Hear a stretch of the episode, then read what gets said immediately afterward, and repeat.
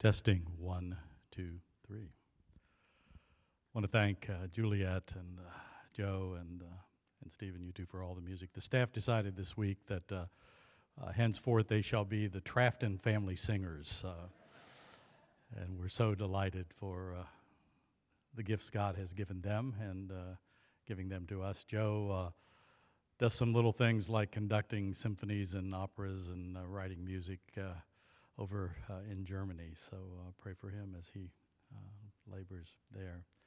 And somewhere back there, I just saw his face. Uh, Barry Knoll, Melanie. Would you guys stand up? I haven't done this since I've been here, but uh, Barry was uh, my associate pastor in Tulsa for 10 years. did a church plant in Philadelphia, and I had the privilege of preaching his installation in Lusby, Maryland, at a PCA church. 2019, September, and uh, their uh, kids are uh, filed away at a house somewhere with a pool, and uh, they decided to drive up uh, as they're taking a week's vacation. So delight to have them them here. Thanks much. Let's pray, Father. How amazing that we can call you Father. How wonderful that by the Holy Spirit. In the womb of Mary, the eternal Son took on flesh. And that by you, Holy Spirit, uh, our Lord Jesus, after the cross, was raised from the dead. We praise you. We worship you we ask you to teach us about yourself. And we pray in Jesus' name. Amen.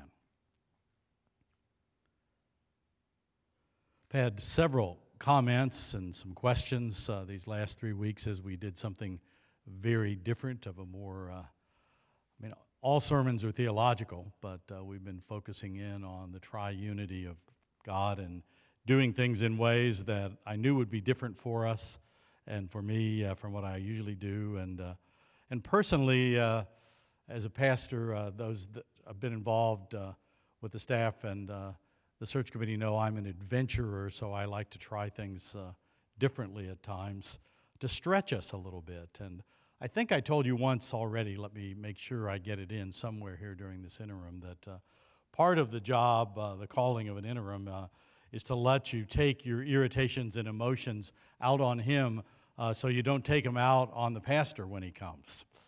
Uh, I say that partly in jest, but partly it's true. I mean, it's a huge transition emotionally for a congregation more than they know. Um, and uh, therefore, uh, if any of you at times find yourselves uh, irritated or surprised by what I do, uh, it might be you, or it might more likely be me. Uh, if it's me, then you don't have to put up with me for too long. Uh, if it's you, then I give you the admonition. This is training ground for you to deal uh, with your affections and your emotions, uh, your readiness uh, to gird up your mind and will to receive your new senior pastor. Because if he is strong, and I know the search committee wants someone that is collegial but strong, uh, he's going to irritate you too. Whether I have or not, I don't know. I'm not presuming for everybody. This morning, as we do end this series and get back to some more individual texts, uh, I want to, uh, to clarify uh, a little bit that um, some of the things we've talked about from some of the questions, we're going to do it by looking at two questions from the Heidelberg Catechism, three short paragraphs from the Westminster uh, Confession. We'll race through it. Uh, and by the way, the Westminster Confession of Faith, which we haven't talked a lot about, uh, is the PCA's official confession. Uh, and Westminster affirms the Nicene Creed. So, in taking you into the Nicene Creed the last few weeks, I've really been giving you what the Westminster Confession teaches. Uh, and in case you think I've been bold criticizing some of the errors I see creeping into the church, really all I've been doing is upholding the standards that every PCA pastor and te- ruling elder uh, and deacon is already subscribed to. Uh, I wouldn't be so bold if I didn't have uh, Uh, a couple thousand years of church history and our own standards behind what I have been telling you. Let's dig in. Some summary things and reminders. We've talked about a lot about the eternally begotten Son and what that means. I want to focus on comparing and contrasting what the scripture teaches us, teaches us about the Son of God in eternity and the Son of God in the incarnation.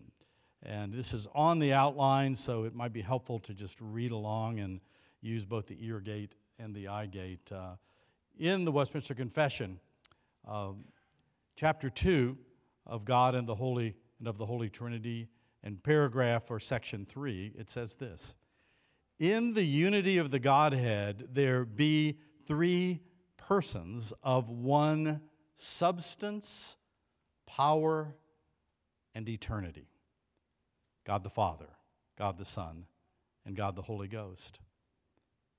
Then it speaks of the origins of each of the persons within the triune Godhead. The Father is of none, neither begotten nor proceeding. The Son is eternally begotten of the Father. The Holy Ghost eternally proceeding from the Father and the Son.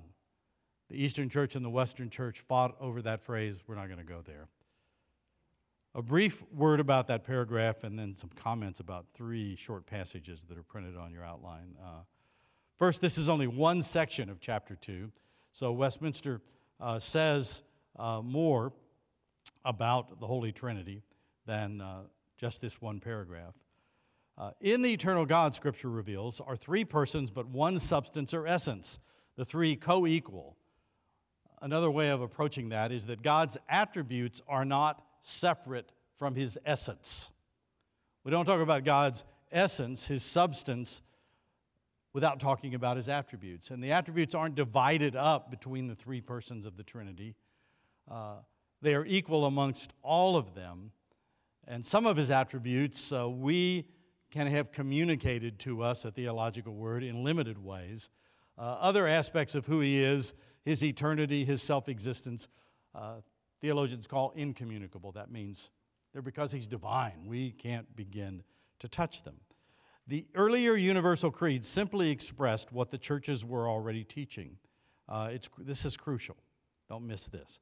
The three persons, Scripture does not define by the word person as modern psychological personalities but it defines them, I think, in a good way of summarizing Scripture only in terms of their source within the Godhead. That's what's in this paragraph. Thus, the prepositions of and from. The Father is of none. The Son is begotten of, has the same nature as the Father. The Spirit proceeds from the Father. So, when we talk about the three persons, we're really talking about their there are three persons in a God only sense of person that exist within the triune Godhead. If you try to make comparisons with that, which the church has been doing for 2,000 years, stop. All of the analogies don't work. You know, the thing about uh, uh, three forms of water, I won't even go into the science of that. Uh, we all were taught it somewhere, hopefully, still in school but it doesn't apply to the Trinity because it doesn't deal with the singular, simple nature of God's substance. We looked at before at John 1 in the beginning was the Word, and the Word was with God, and the Word was, was God. This is on your outline. Verse 14, and the Word became flesh and dwelt among us, and we have seen his glory. Glory as of the only Son, there's that preposition again, from the Father, full of grace and truth. I remind you, in case you weren't here or need to be reminded, I do, that translators, when they choose between the older English word only begotten or the more contemporary unique or only, one and only, either way, the meaning flows from the reality that this Son is from the Father, begotten from the Father, and he naturally the Father naturally, by his nature, passes on sonship in his eternal nature. I ask you a question Is there a difference between an earthly fast Father passing on an earthly nature and the eternal God passing on an eternal nature? I hope you're already saying yes. It's really not all that complicated. Uh, but we've got to think about the fact that God is totally different from us. We didn't exist whereas God has always existed. God created us, God created time. And so the Son is unique. He's only begotten because begottenness is a way of expressing birth from an eternal nature. But it's not a matter of time that he was born, but before he hadn't been born. He's eternally begotten. He's eternally of the Father, from the Father. Matthew 28 19, a verse on your outline. Go therefore and make disciples of all nations, baptizing them in the name of the Father and of the Son and of the Holy Spirit. Have you ever noticed that name is singular? The name of the Father and the Son and the Holy Spirit, not the names of the Father and the Son and the Holy Spirit. There is one God with one name, and we can call him God or we can call him Father, Son, and Holy Spirit, and it's saying the same thing in terms of what Scripture reveals about what God is like. 2 Corinthians 13 14, to get at just one other aspect of this before we move quickly to the next uh, short thing from Westminster. Uh, the grace of the Lord Jesus Christ and the love of God and the fellowship of the Holy Spirit be with you all. Here we see attributions of one attribute to individual persons of the Godhead. But surely grace is not sourced alone in the grace of the Lord Jesus Christ. The Father also is gracious. We read it this morning. The Son is also gracious. Love is not sourced in God or in the Father alone. Fellowship is not from the Holy Spirit alone. But we can talk about each of those things. So, even in the way that the scripture talks about the attributes, it's talking, and we could go to passage after passage. We're not going to do it. But those are a sampling. Westminster Confession, chapter 8, section 2 of Christ the mediator. Now we go to the incarnation the Son of God, the second person of the Trinity, being very and eternal God of one substance and equal with the Father, did, when the fullness of time was come, take upon him man's nature, with all the essential properties and common infirmities thereof, yet without sin being conceived by the power of the Holy Ghost in the womb of the Virgin Mary, of her substance.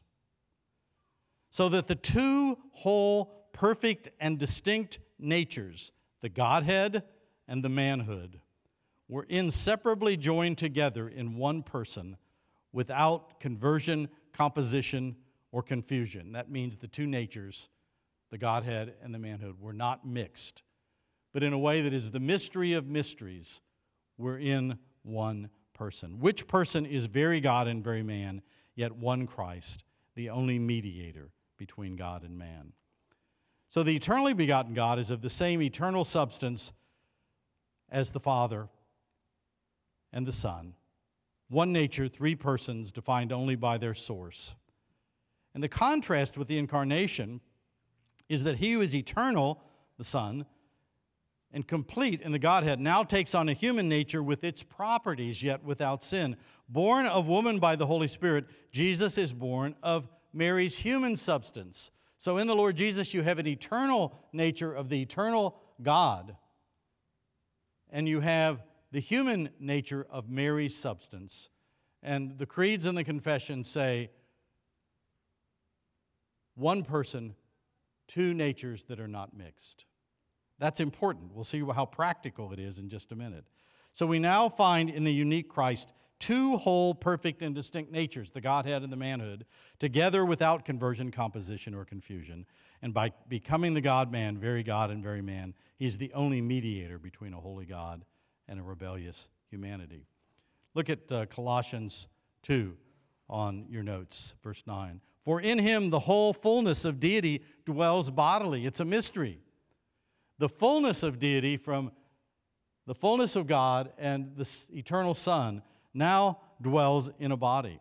The reality of the God man, his divine nature, is veiled. Remember, we studied Philippians 2. The Son veils his eternal nature. Still there, but it's veiled. Nevertheless, the fullness of deity abides in him, and given his uh, sinless fleshly nature is real humanity. Heidelberg Catechism, question 33. Somebody asked me a question this week that led me to this. Why is he called God's only begotten Son since we are also the children of God? That's a great question. Why is Jesus called the only begotten Son when we're also called as believers the children of God? This is practical stuff. The answer? Because Christ alone is the eternal, natural Son of God. We are children of God by adoption through grace for his sake. There is one unique eternal Son that has the eternal nature of God. Uh, if Marinelle were sitting up front, she's sitting in the back, I'd ask you if she's ever been in doubt that I don't have the nature of God. It wouldn't take her long to say, I can give you too many examples that show that that's not true. But Jesus is the, the eternal Son, is the natural Son of the divine Father. He has the Father's divine nature. We are not thus natural children from God. No one but the eternal Word, Son, could be. We are adopted daughters and sons. 1 Timothy 2 5, for there is one God, and there is one mediator between God and men, the man Jesus Christ. In that verse, Paul affirms both that God is one, and he affirms the incarnation. So, woven through the New Testament, everything we've been saying these last weeks is all over the place. It's not in one verse. If you just keep reading, which I highly recommend, you know, one of the great weaknesses of Christians is we don't read, we have so many books to read. Publishers publish so many books. Uh, I drive my wife nuts. She now says I have to get rid of two hardback books for every electronic book I buy, and to buy mostly electronic because the house isn't big enough, and she put in all kinds of new shelves when we moved into it. But we really need to be reading through books of the scripture, chapters at a time, letting it sink in so we start seeing the connections and we're not easily led astray. Here's an important text. This came up in a question to me this week, too. Luke 22, verses 41 and 42. Jesus in the Garden of Gethsemane. And he, Jesus, knelt down and prayed, saying, Father, if you are willing, remove this cup from me. Nevertheless, not my will, but yours be done. The question was a great question. You know, if, if Jesus is God, you know, why does he have a different will from the Father? I mean, why is he asking the Father to take away the cross? Well, that's the doctrine of the incarnation. One person, the God man Jesus, with two natures the eternal nature, the nature from the substance of Mary. The eternal nature veiled, Philippians 1 2. Jesus depending, living in the substance of Mary as a human without sin, nevertheless cries out to God. Because in his humanity, he suffers. There's a mystery there, but that is what the scripture teaches over and over and over again. If you don't understand one person in the incarnation, but two natures, then when you get to these passages, passages in Hebrews, you're not going to understand them, and you're going to make the mistake we've been talking about the last two or three weeks. You're going to try to read some of the earthly stuff back into the eternal nature of Christ. And it's going to lead you off on tangents. Second main point the Holy Spirit is eternally spirated from the Father and the Son, and we're going to deal with this much more quickly than I would like, but I want to get to the application. The Nicene Creed says, And we believe in the Holy Spirit, the Lord and giver of life, who proceeds from the Father and the Son, who with the Father and Son together is worshiped and glorified. Heidelberg Catechism, question 53 What dost thou believe concerning the Holy Ghost? Answer First, that he is co eternal with God. He is co eternal God with the Father and the Son. Secondly, that he is also given unto me, makes me by a true faith partaker of Christ and all his benefits, comforts me, and shall abide with me forever. I love that read the Westminster Confession. We need to have a class on it around here sometime if there hasn't been many in recent years. But even though it's not the official PCA uh, confession, read the Heidelberg Catechism, Catechism, questions and answers. Heidelberg has the theology, but it's so practical. The, the answers do what this question and answer do. They teach the doctrine and then they tell you the significance. The Holy Spirit is God, but He also comforts me. He also ministers to me. He's the other comforter that Jesus sent, even though He is also the eternal God. The Athanasian Creed says, The Father is Almighty, the Son Almighty, and the Holy Spirit. The Son Almighty and the Holy Spirit, both of them are Almighty also. And yet there are not three Almighties, but one Almighty, one God. I love two short quotations that are on your outline from Augustine and from uh, Bavinck in his Reformed Dogmatics. One a long, long time ago, one more recent. For to God it is not one thing to be, and another to be a person, but it is altogether the same thing. Just as for him to be is to be God, thus also for him to be is to be personal Father, Son, and Spirit. Bavinck writes In each of the three persons, the divine being is completely coextensive with being Father, Son, and Spirit. It's just another way of saying Father, Son, and Spirit each contain the fullness of God. God isn't divided up into three. He isn't one, but only appears to be three. There are three persons in the sense of their being sourced out of the Father and out of the Father and the Son that are within the Godhead. And just one short thing regarding the Spirit. I think I put this on your outline. Let me just double check. Uh, I did. The Spirit, think about all the ways the Spirit is talked about. The Spirit is the breath of God, the gift of God, and the giver of gifts. We must be born again or from above by the Spirit, who is, think of all the names, He is the Spirit of Christ. He is the Spirit of God, Galatians 4 6. Christ is raised by the Spirit of holiness, raised from the dead. Grace, love, and fellowship belong to and are given by the triune God, but our fellowship is with God is of the Holy Spirit. So, as we bring this all together, an application.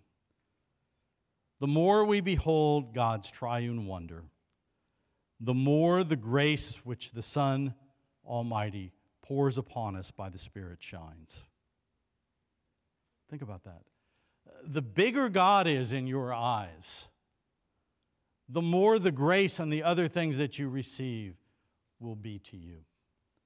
If you make God small, and human beings and humanity have in a thousand different ways 10,000 different ways over the centuries been trying to make God smaller, to cut him down to size. And what do we end up doing? We end up making ourselves small. Until we're raising generations in our own country who are being told that life has no ultimate meaning. Because God has become so small, there's nothing that ultimately defines who we are. There's nothing ultimately behind everything. As God in glory shines, Basking in his love, redemption, and adoption, we shine as his creatures and his valued daughters and sons. I couldn't think of a better way to bring this to a close than telling you one story and then applying it uh, from the life of D.A. Carson. Could say a lot about Carson. Uh, I think he's emeritus now, but one of the finest New Testament scholars of the 20th century, Trinity Div School in Chicago. Heard a recording of his back in around uh, 2010 from an incident that happened in 2008. Uh, he was invited uh, to be on the Larry King Live TV show. Some of you are old enough to remember Larry King and that live broadcast out of Chicago. Some fascinating interviews. Uh, and he was in Chicago with King, and there were other guests on live feeds from around the country. He was the only, as he put it, evangelical talking head in the group. And King sent a limo for him uh, to drive down from the North Shore of Chicago to the station.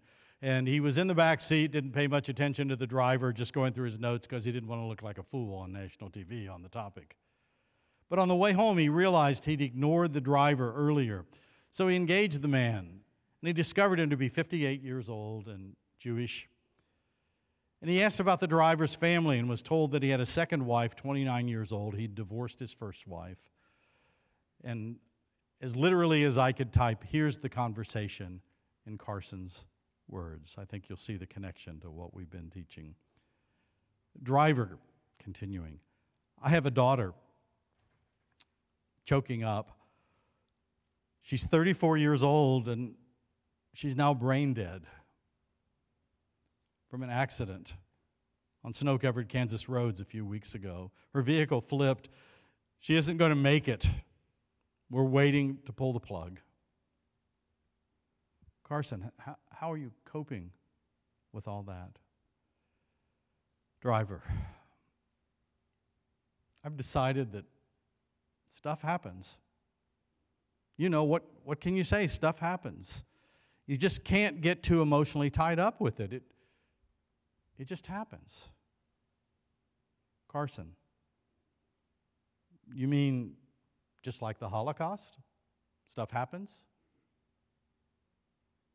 The driver exploded, which Carson expected him to. The driver, I lost both my parents in the Holocaust. That was evil. That was vile from beginning to end. Carson, so you do have a moral category for outrage then, do you? The driver said, Of course. Carson, then why aren't you outraged at your daughter's death? Driver, are you saying it was evil? Carson, of course it was evil. I'm not saying that she died because she was more evil than anybody else. We're all under a sentence of death.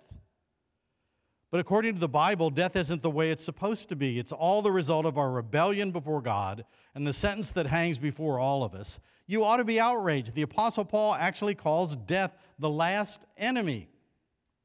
You ought to be outraged. Then Carson said to him, Tell me, would you view things differently if you really did believe with all your heart that there is life after death? Driver. Oh, I know just what you mean. My daughter, she has a wonderful garden in Kansas, lovely butterflies. I think she'd like to come back as a butterfly.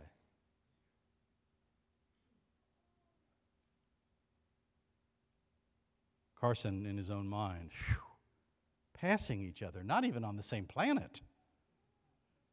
Have you had any experiences like that, Carson asks, in your witness, where suddenly you realize that you're not even in the same conversation? Do you hear the gospel in Carson's questions?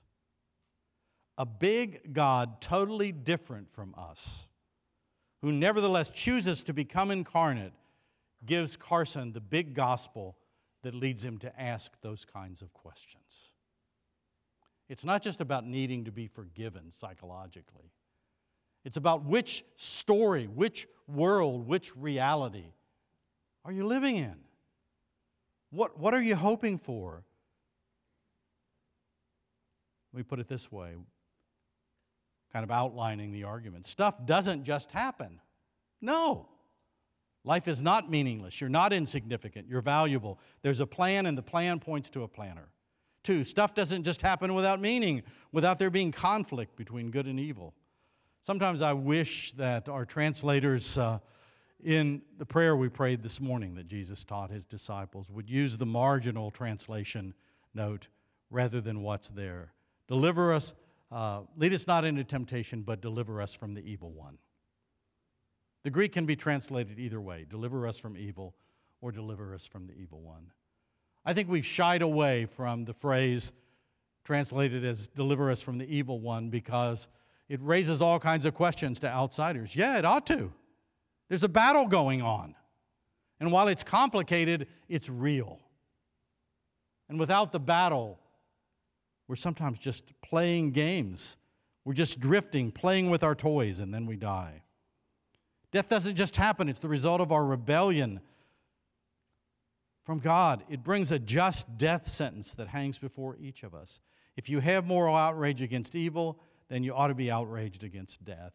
And God has come to us already. He lived in the world by His Spirit and Word in creation, in the law of Moses, in prophecy and wisdom. He's come in the person of His Son, the eternal Word, becoming flesh. He, with human nature, walked in obedience in place of our rebellion and weakness. In Romans 1:18 and Galatians 6:7, write them down if you're taking notes. Romans 1:18, Galatians 6:7. Uh, I heard an interview the other day. I don't have time to tell you about it, but somebody said, "Where is God in all this?" Pick the topic. Well, if you read Romans 1:18 and Galatians 6:7, you find out that God is right here doing what he promised. That at times he delivers men and nations and cultures gives them up to their own ways. My friend Steve Brown used to say, He greases the tracks that we choose to run on. And so when you see evil flourishing, you know that it's a sign that God is active and He's let us go, but He's done it out of grace that we might see the fruit of our own ways and realize that the coming of Jesus is bigger and more important than anybody ever thought. Because Jesus came and bore the judgment of God's justice in our place and rose from the dead as the firstborn of a new creation. One person with two distinct natures.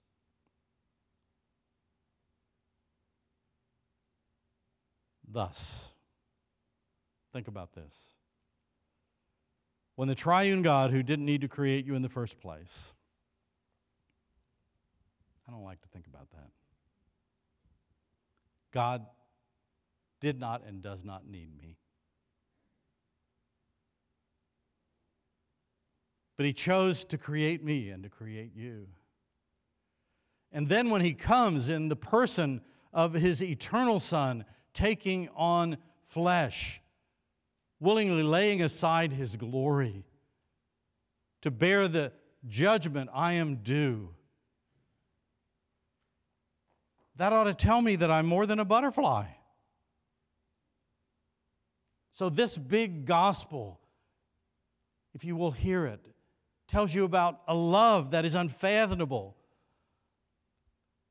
a being cherished that is hard to lay hold of, isn't it? If you feel alone and, and unloved and you want to be cherished, be thankful for the people on earth that cherish you, but realize there is a cherishing in the gospel that is beyond anything that any human being can even begin to fully understand. And it's a priceless redemption by the eternal Son. So I say this to you in closing let go. Not completely, it doesn't mean you throw away the things in your life, but in your heart, in your affections, in terms of ultimate values, throw away everything you're clinging to compared to Christ. Oh, your song, Juliet, the lyrics. Throw away the hard stuff and even the good stuff compared to give me Jesus. Because the stuff we cling to is not as much as we think, and it won't satisfy ultimately. And God in Christ will give you, God in Christ will give you more than you've ever dreamed. And have you noticed that God keeps his promises? Even when his promises lead to a cross. Let's pray.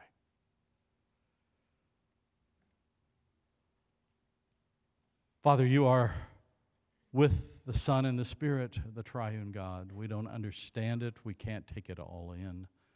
But you have told us in your word over and over and over again.